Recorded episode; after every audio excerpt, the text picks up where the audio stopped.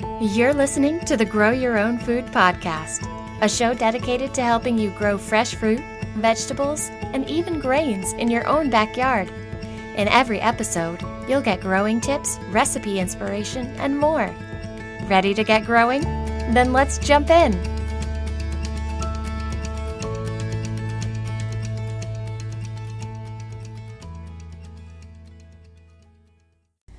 Everybody, welcome back to episode 37 of the Grow Your Own Food podcast. I'm your host, Shauna Smith, and today I am going to be telling you how to sprout your own seed potatoes from organic potatoes at the grocery store.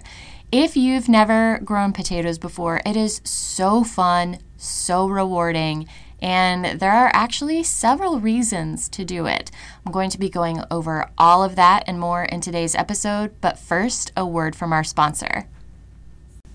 So, I want to start this episode by saying it is wildly easy to grow potatoes. Potatoes are one of the easiest crops to grow, in my opinion. And so, if you have kind of like been on the fence about it and you're not sure if you want to try it, there there are some pests out there that you have to look out for, but it's practically foolproof. I'm just going to put that out there. So if you've ever thought about it and you weren't sure, um, know that. And then these next tips are going to help you on your way in that journey.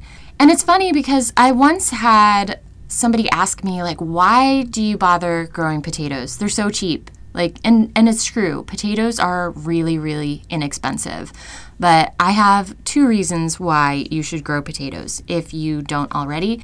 And the first one is that potatoes are one of the dirtiest kinds of produce that you can buy. And by that, I mean they are the ones that you have to worry the most about when it comes to being in contact with pesticides and herbicides.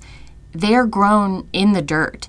And that dirt is where all the pesticides and herbicides that don't end up on plants, like that's that's where all the rest of it ends up is in the dirt. And so the potatoes naturally are going to be surrounded then by all that excess herbicide and pesticide and that's not great. The second reason for growing potatoes is oh my gosh, it's just fun. Like imagine a plant version of an Easter egg hunt. And that's basically what growing potatoes is like. It's like a plant version of an Easter egg hunt underground and when you harvest them. And it's so much fun. So give it a try, please. I'm begging you already. Now that I have that over with, I can tell you how to go about sprouting your own seed potatoes.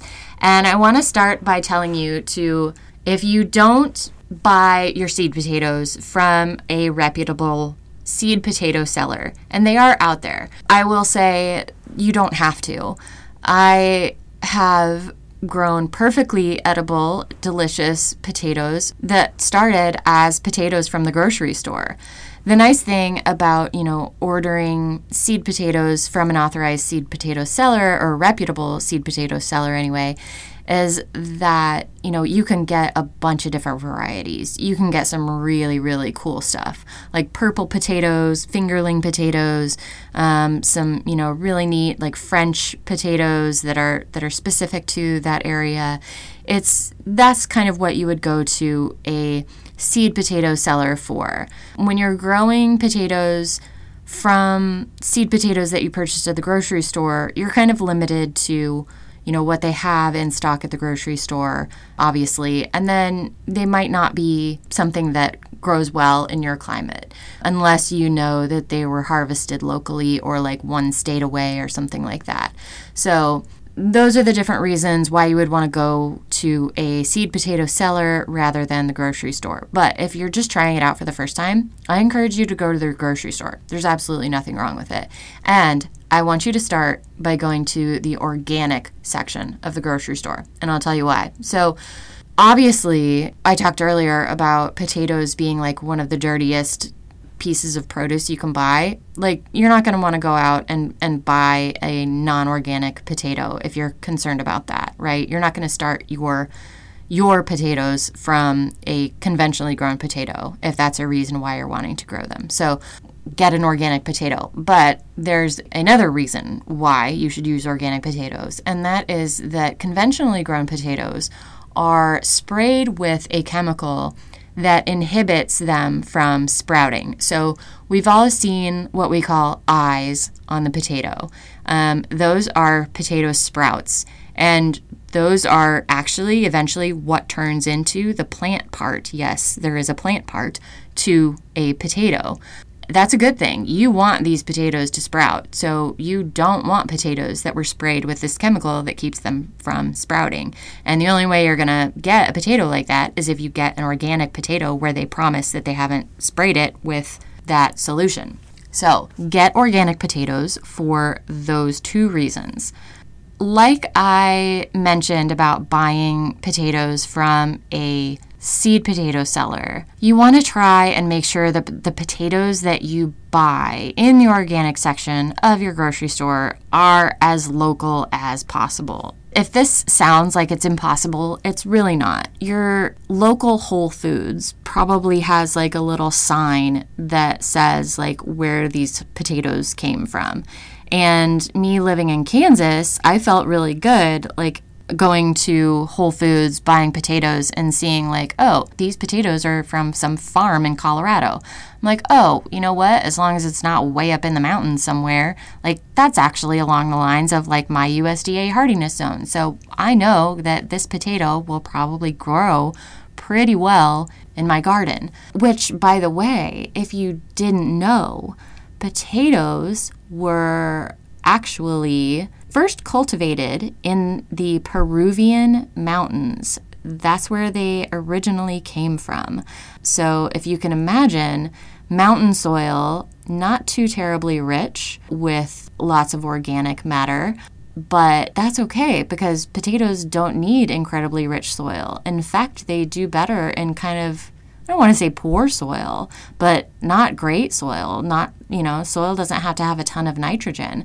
So these people up in the Peruvian mountains, they started cultivating these tubers, which is another word for the the potato part of the plant is a tuber because they noticed that these tubers, you know, stored up all this starch and got nice and fat underground and you could eat them and they were very nutritious. They had they were very calorie dense and yet they could grow in pretty poor soil. So that is where potatoes came from if you were at all interested. But that is way digressing off of the topic.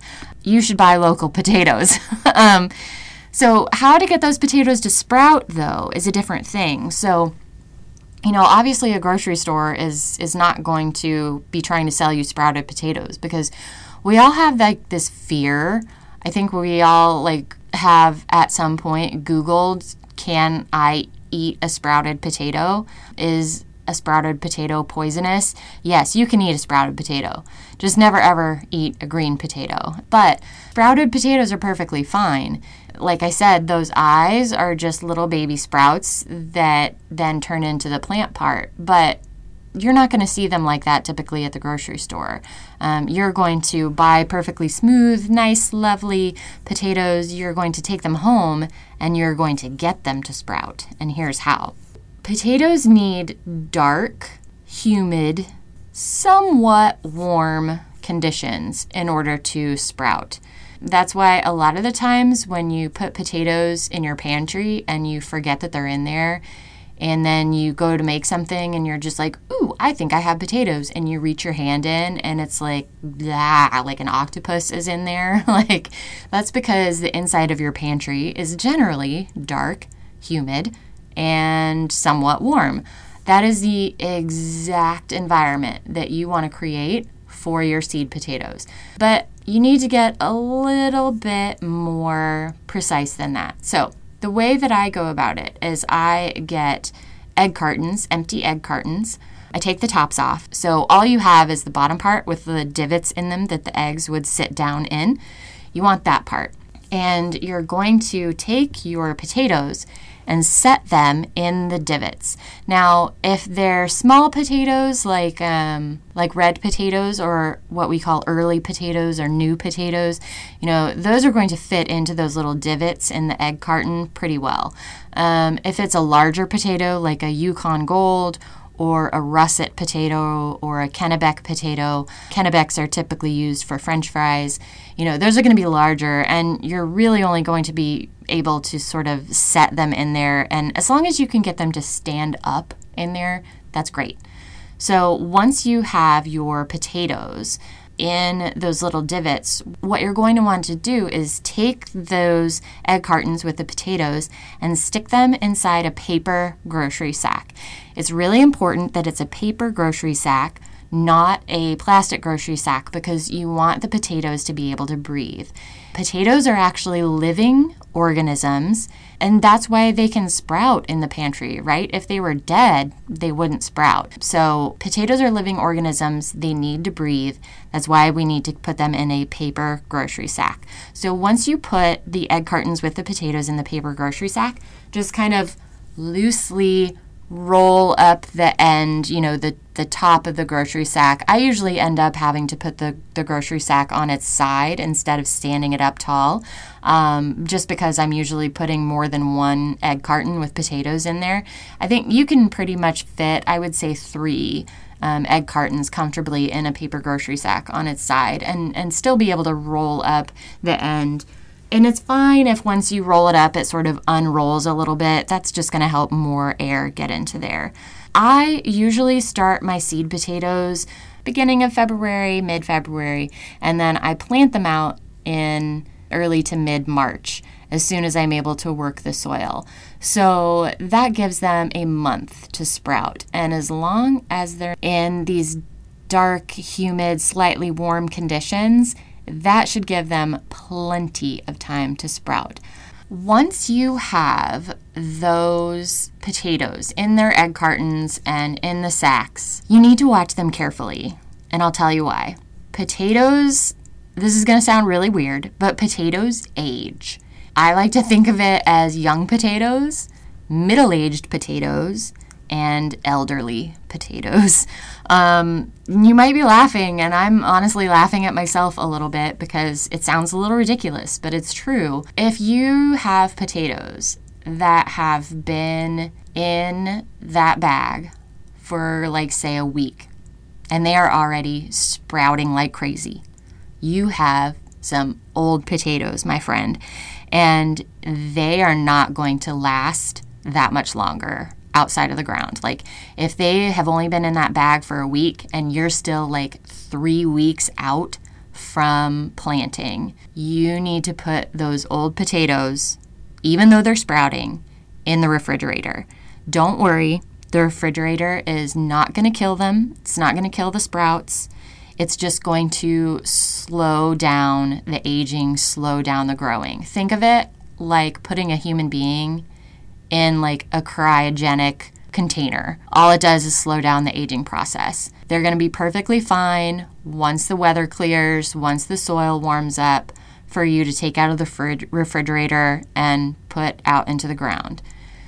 If you don't put them in the refrigerator, that tuber is going to keep putting more and more and more of its stored up energy into those sprouts. Those sprouts are going to get bigger and longer. The tuber is going to get smaller and wrinklier and mushier.